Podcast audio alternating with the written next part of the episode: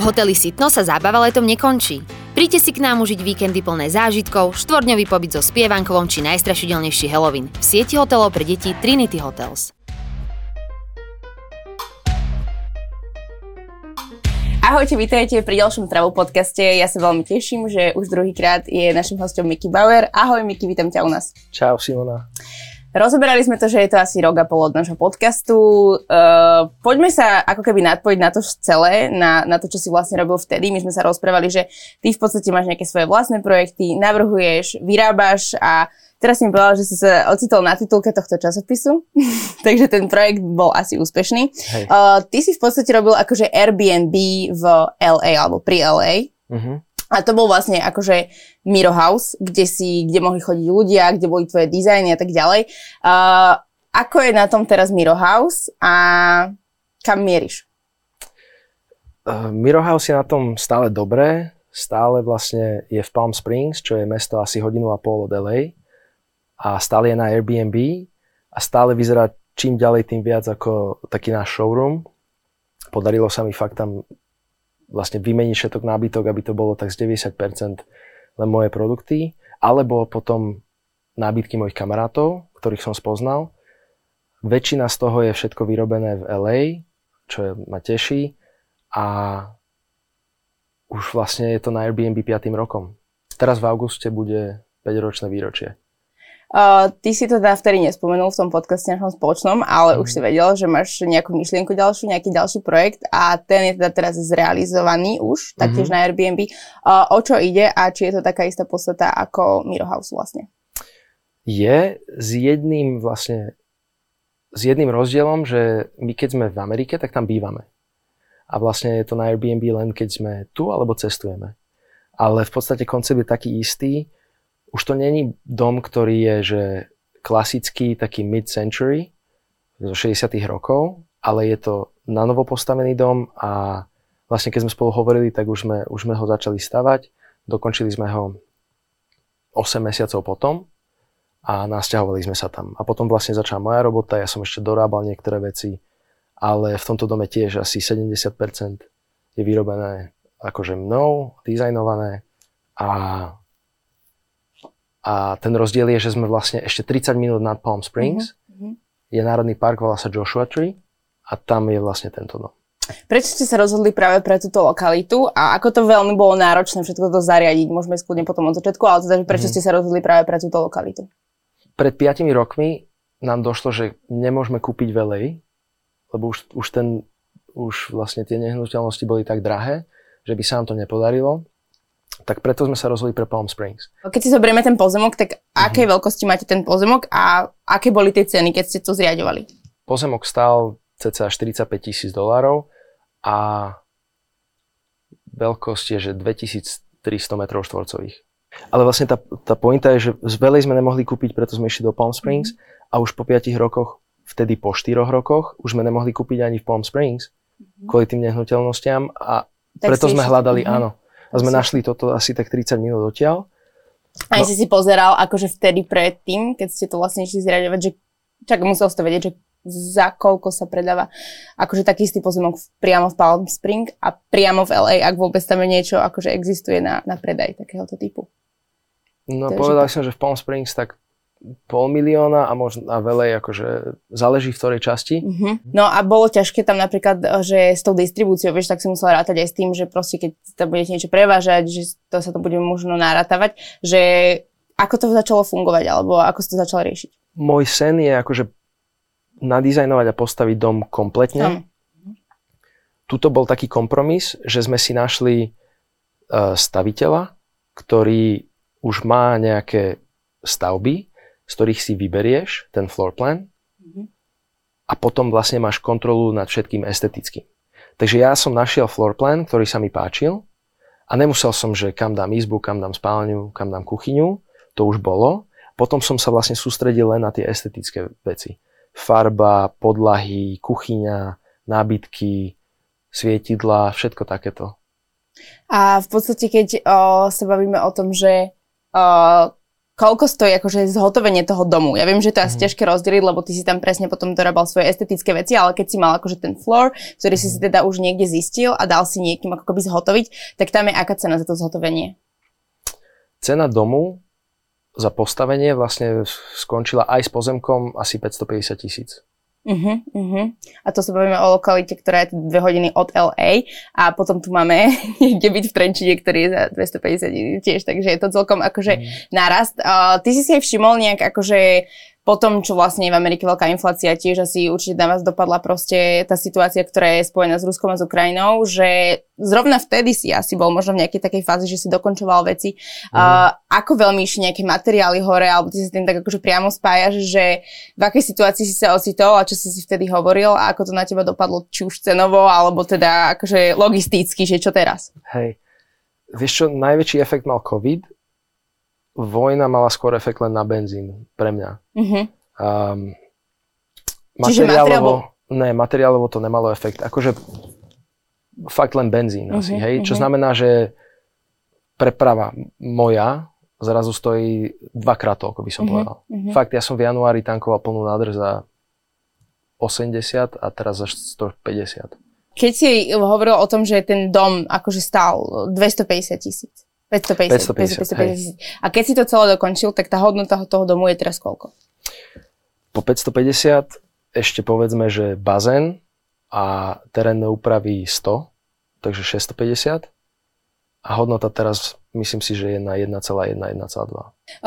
Je asi rozdiel teda prenajímať alebo mať Airbnb niekde priamo akože v LA a potom to mať 2 hodiny od LA. Aký máš o to teraz, vlastne ste teraz 3 mesiace na Slovensku, môžeš vidieť, že či sa tam ľudia prihlasujú a tak ďalej, že aký je o to záujem? Tak ten Palm Springs išiel ako keby prvý, že sa tam za posledné 2,5 roka sa tam vlastne nalodilo strašne moc ľudí. A už som to aj spomínal, že vlastne dáš dom na trh a do 12 hodín alebo do jedného dňa je fuč.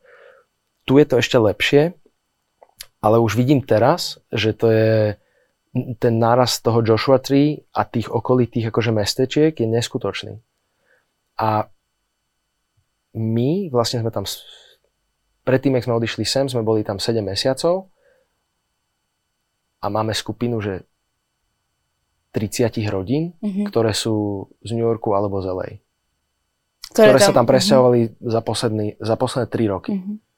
To si spomínal vlastne v tom predchádzajúcom podcaste, že tí ľudia ako keby utekajú alebo chcú ísť z tých veľkých miest do týchto rozlohlejších. Čo je tým dôvodom? Je to stále to, že je tam proste, je to preplnené, je to drahé, ako keby, že ten život, či už pre tie rodiny, alebo proste aj pre páry, nie je taký pohodlný? Podľa mňa tie deti akože menia fakt situáciu a zrazu sa začneš pozerať na to, že bývaš v byte alebo v malom dome, nemôže ti decko nikam bežať, hej, ideš do parku, ale parky to je momentálne chaos, by som povedal veľa trošku. Necítiš sa bezpečne a to tempo toho mesta už chceš niečo pomalšie, už chceš viac hviezd, už chceš menej ruchu. Čo na to hovorí vlastne tvoja žena? Lebo ty si z Európy, hej, my sme tu akože zvyknutí možno na proste taký niekedy aj pokojnejší život, hej, máme tu veľa zelenia a tak ďalej. Ona je ale teda rodená Kaliforčanka, čo znamená, že asi je nejakým spôsobom zvyknutá na ten ruch. Ako to hodnotí teraz, keď napríklad ste sa presťahovali ďalej, je to pre ňu predsa len 2 hodiny, robí prácu, ktorá ako keby má miesto tam, že by sa mala proste sústredovať do nejakých veľkých miest, teda ako tak správne chápem, je kaderníčka. Takže ako to ona vníma?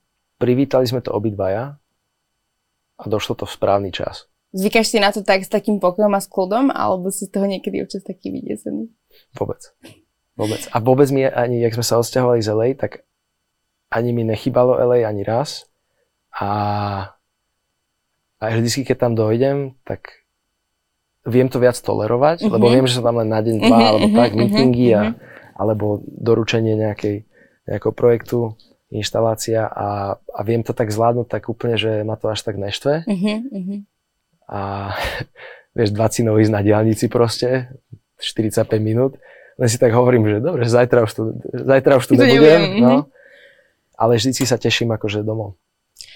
Ty už to spomínala aj v tom predošlom podcaste, že akože aj tá rodina, aj to tempo, ktoré je tam akože dosť rýchle, že je dôvod pre čo sa vlastne chcete možno, že nejakým časom presunúť do Európy. Mm-hmm. A teda ja viem, že ty si hovoril, že by si chcel možno nejak takto presne, ako je teda aj Mirror House, aj Horizon House, nejakým spôsobom pôsobiť v Európe. A teraz sme sa bavili o tom, že také najlepšie miesto preto je zatiaľ, teda ešte v procese Mallorca. Mm-hmm. Kľudne môžeš povedať, že prečo, čo sa ti tam najviac páči, čo ti tam najviac imponuje a či už si zisťoval, aká je tam napríklad situácia s nehnuteľnosťami. Letíme zajtra do Mallorky a ideme vlastne na taký ten prvý prieskumný výlet.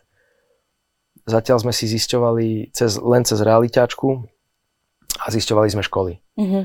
To sú také dva najdôležitejšie body pre nás a zdravotníctvo. Zdravotníctvo, školy, nehnuteľnosti, na to je vlastne tento trojdňový výlet.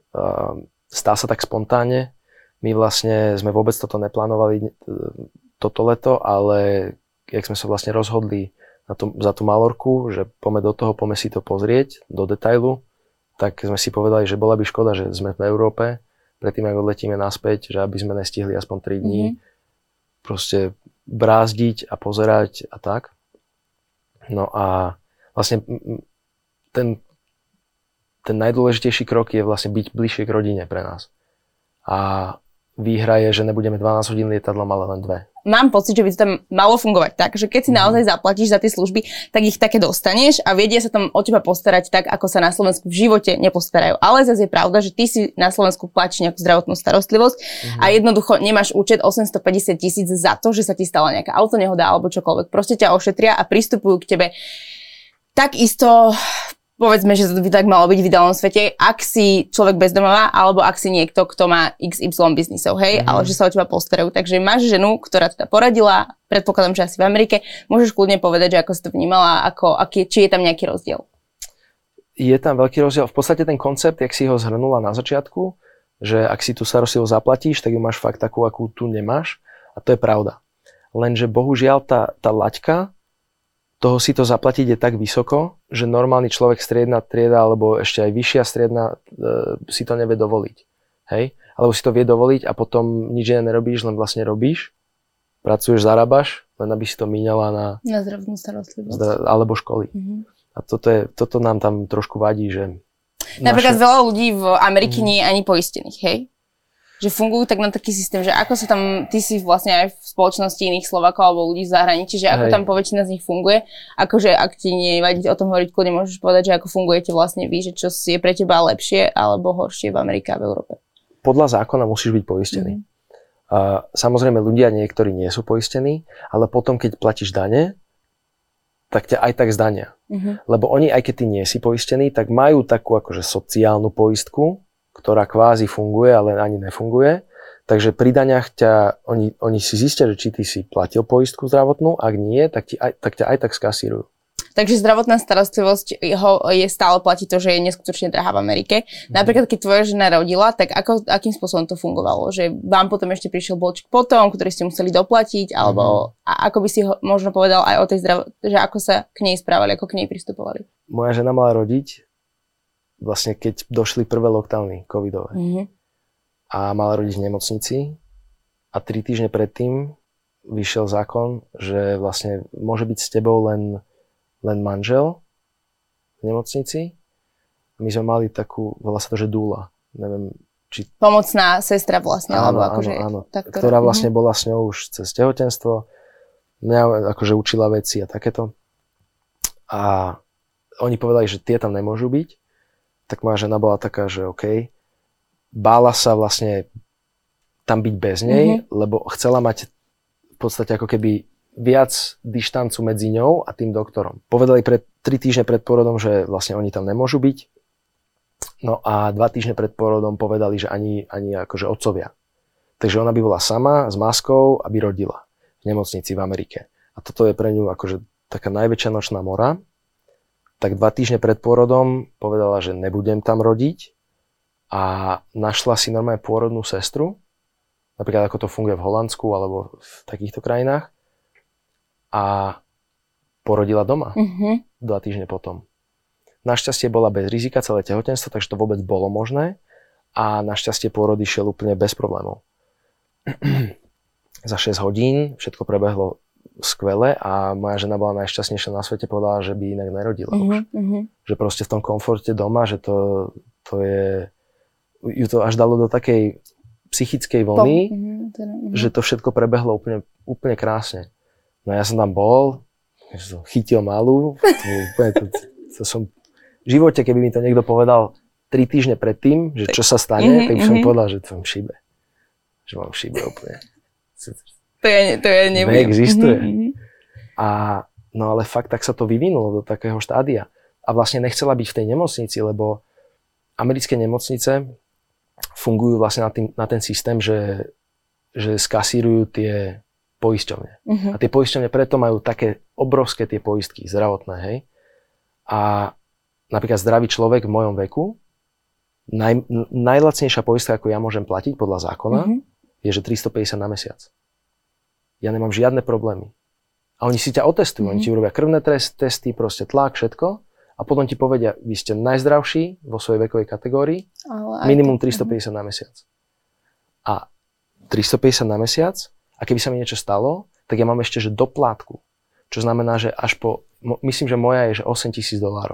Takže ja si zlomím ruku, aj tak 8,000 musím zaplatiť do svojho, no a zlomená ruka je, tak môže byť aj $20,000 účet za to. Ak ideš, že ambulancia, ideš, vieš, sanitkou do nemocnice, pohotovosť, rentgeny, náprava, sádra, kontroly a takéto. Naspäť k mojej žene. Tie pôrody v podstate fungujú podobne. Pôrod stojí nejakých $25,000, hej. A teraz podľa tej svojej poistky ty si to doplácaš a potom už ti tá poisťovňa to akože zaplatí. Lenže $25,000 je štandardný pôrod, ak všetko ide OK. Ako náhle dostávaš císarský rez alebo nie? Císarský, tak císarský stojí, že $100,000. A oni vlastne tie císarské ako keby tlačia. Ono to tam je tak, že keby, ak si bola niekedy v reštaurácii v Amerike, tak za 45 minút už ti dávajú účet. On dojde, dá ti takto účet. Ty sa pozeráš, že čo sa stalo, ne? Chcú otočiť ten stôl. Áno. A tak to isto funguje vlastne aj pri tých pôrodoch. Od 50. rokov, myslím, že císarské rezy boli, že 3% pôrodov boli císarské rezy, teraz je to, že 33. 1/3 ide císarom v Amerike. A to bola vlastne taká tá najväčšia nočná mora mojej ženy, že ona nechcela, toto by fakt nechcela, pokiaľ by nebol akože nejaký problém. Problém. Takže toto je jedna vec, to je zdravotníctvo, a čo sa týka školstva, teraz môžeme ísť prejsť k deťom, že určite sa zameriavaš aj na to, že ako chceš, aby mali jazyky, alebo ako mali výchovu. Keď si porovnáš napríklad školstvo, teraz si spomínala, že mala chodiť akože do nejakej predškolskej sféry, hej, že Montessori systém a tak ďalej. A keď si napríklad zisťoval ako prvé na Mallorke, tak to môžeme povedať, že sú európske školy. Takže bol si s tým spokojný, s tým výberom, alebo s tým, ako to tam funguje?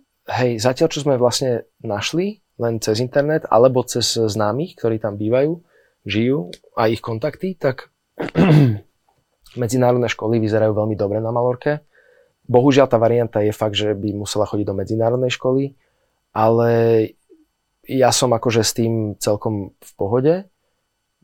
Tým, že vlastne mám tú skúsenosť tiež z medzinárodnej školy a nie až od takého malého veku, ale až od strednej školy, vlastne všetky tie školy tam sú medzinárodné kvôli tým Nemcom a Angličanom, ktorí tam žijú, a všetky vyzerajú byť na výbornej kvalite. Alebo teda väčšina, si môžeme vyberať. Keby sme sa bavili o tom, že pôjde napríklad vaša malá do americkej školy, tak tam koľko sa to platí, alebo aké sú ceny za školstvo? Akože závisí to asi, v akej škole je. Závisí to, v akej škole je, ale musela by ísť do súkromej, to je akože za prvé.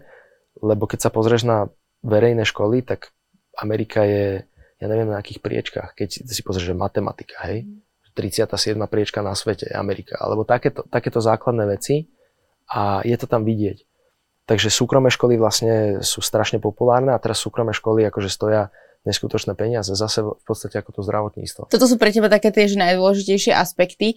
My sme sa tu rozprávali o tom už pred niekoľkými podcastami, že ako keby strašne sa veľa zmenilo v tej Amerike, že veľa ľudí sa odtiaľ vracia a že si vlastne akože hľadajú také akože nejaké miesta, presne, že Mallorca, Tenerife a tak ďalej.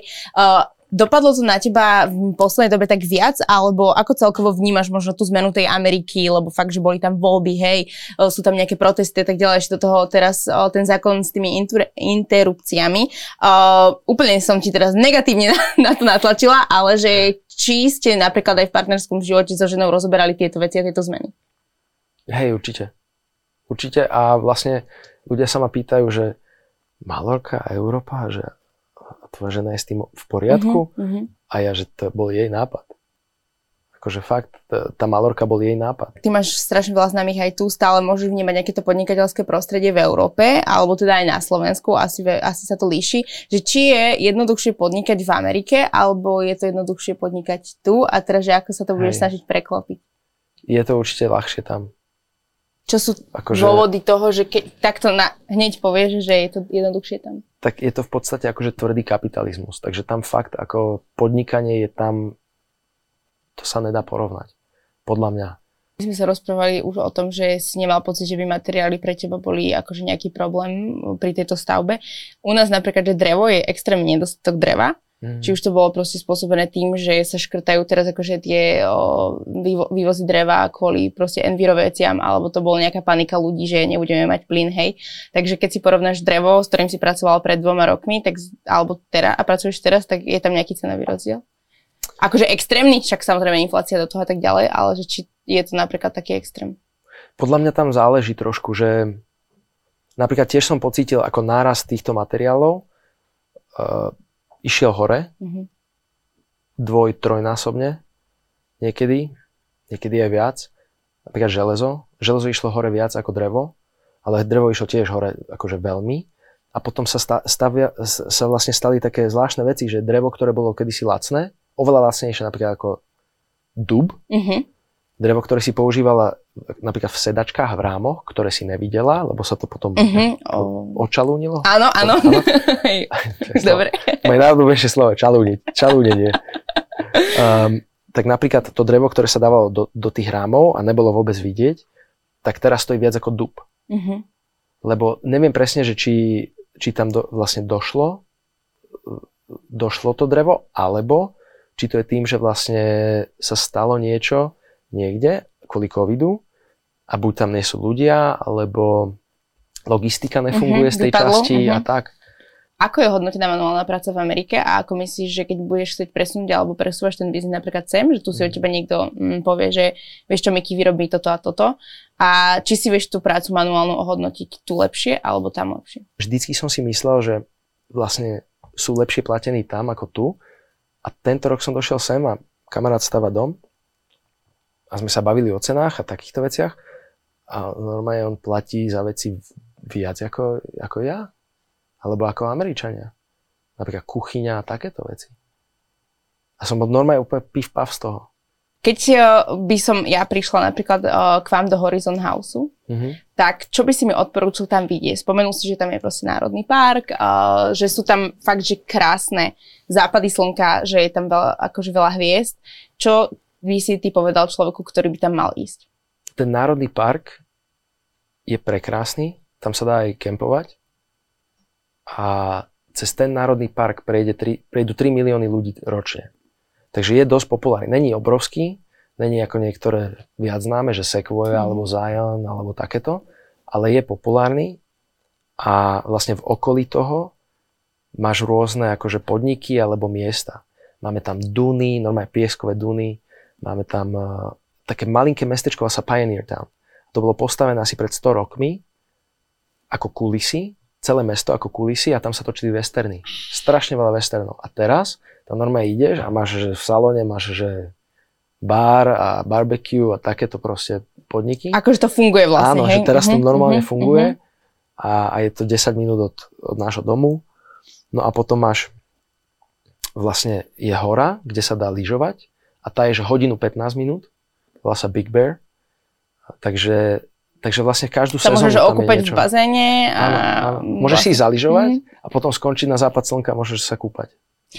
Teraz ešte ma napadlo, že v podstate, ak máš takéto nejaké, lebo mi to príde, že proste je tam stále pekné počasie, je tam veľa slnka, ale už aj my tu na Slovensku cítime, že tie extrémne teploty sa trošku menia. Mm-hmm. A ako je to tam? Cítiš proste ako keby tú klimatickú zmenu a či to spôsobuje možno, že nejaké problémy presne, že v materiáloch. Rýchlejšie sa opotrebováva, treba toto vymeniť, treba myslieť na to, že toto nemôže byť z takéhoto materiálu a tak ďalej?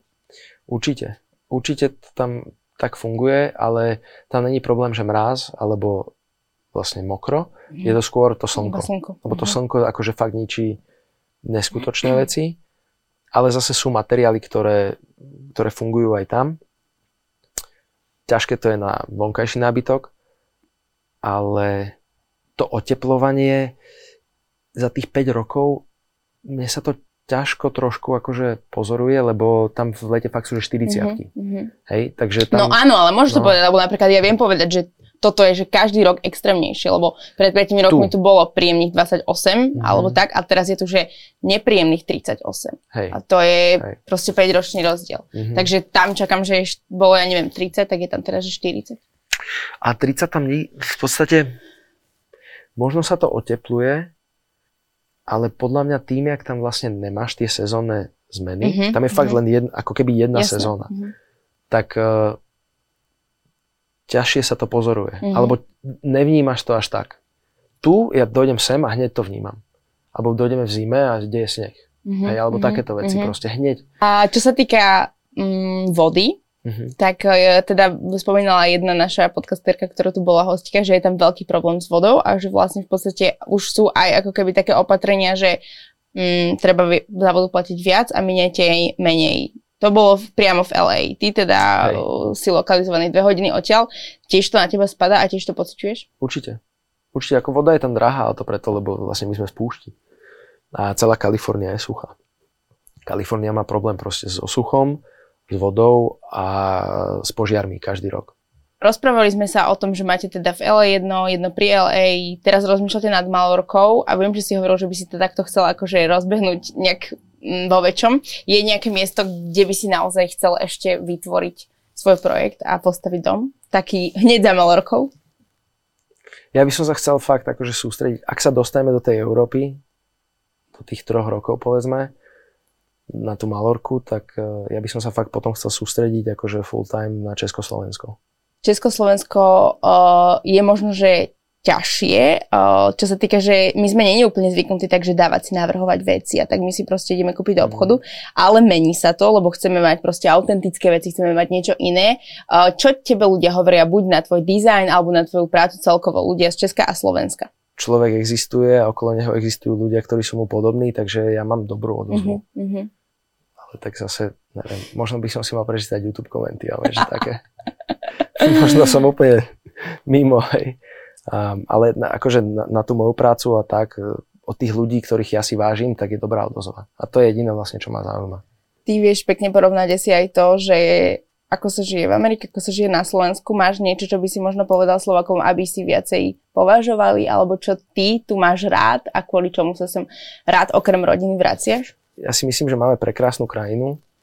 A strašne rád akože cestujem po Slovensku, keď musím ísť za rôznymi rodinnými príslušníkmi a tak. Ako ja na takéto rady moc nejsom dobrý. Ja vždycky mám taký pocit, že ja som až ešte moc mladý, aby som vôbec mal nejaké rady.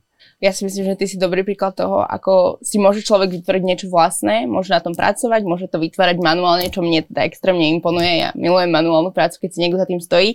Takže keď si napríklad aj od Mickeyho chcete pozrieť viac, tak všetko nájdete na jeho Instagrame, na jeho webe, či už sú to nejaké inšpirácie alebo nejaké presné veci. Ja ti veľmi pekne ďakujem, že si bol dnešným našim hosťom a teda verím, že sa vidíme pri nejakej ďalšej 3. časti s domom na Slovensku, ktorý bude, alebo čokoľvek, s čímkoľvek. Hej, ďakujem ti veľmi pekne. Ďakujem, Simona, ešte raz aj Startitupu. Mickey Bauer bol dnešným našim hosťom a v prípade, že si chcete vy pozrieť nejakú ďalšiu časť nášho podcastu, respektíve tú predchádzajúcu, tak link nájdete tu a my sa vidíme opäť o týždeň. Majte sa zatiaľ krásne a užívajte si leto. Ahojte, čaute.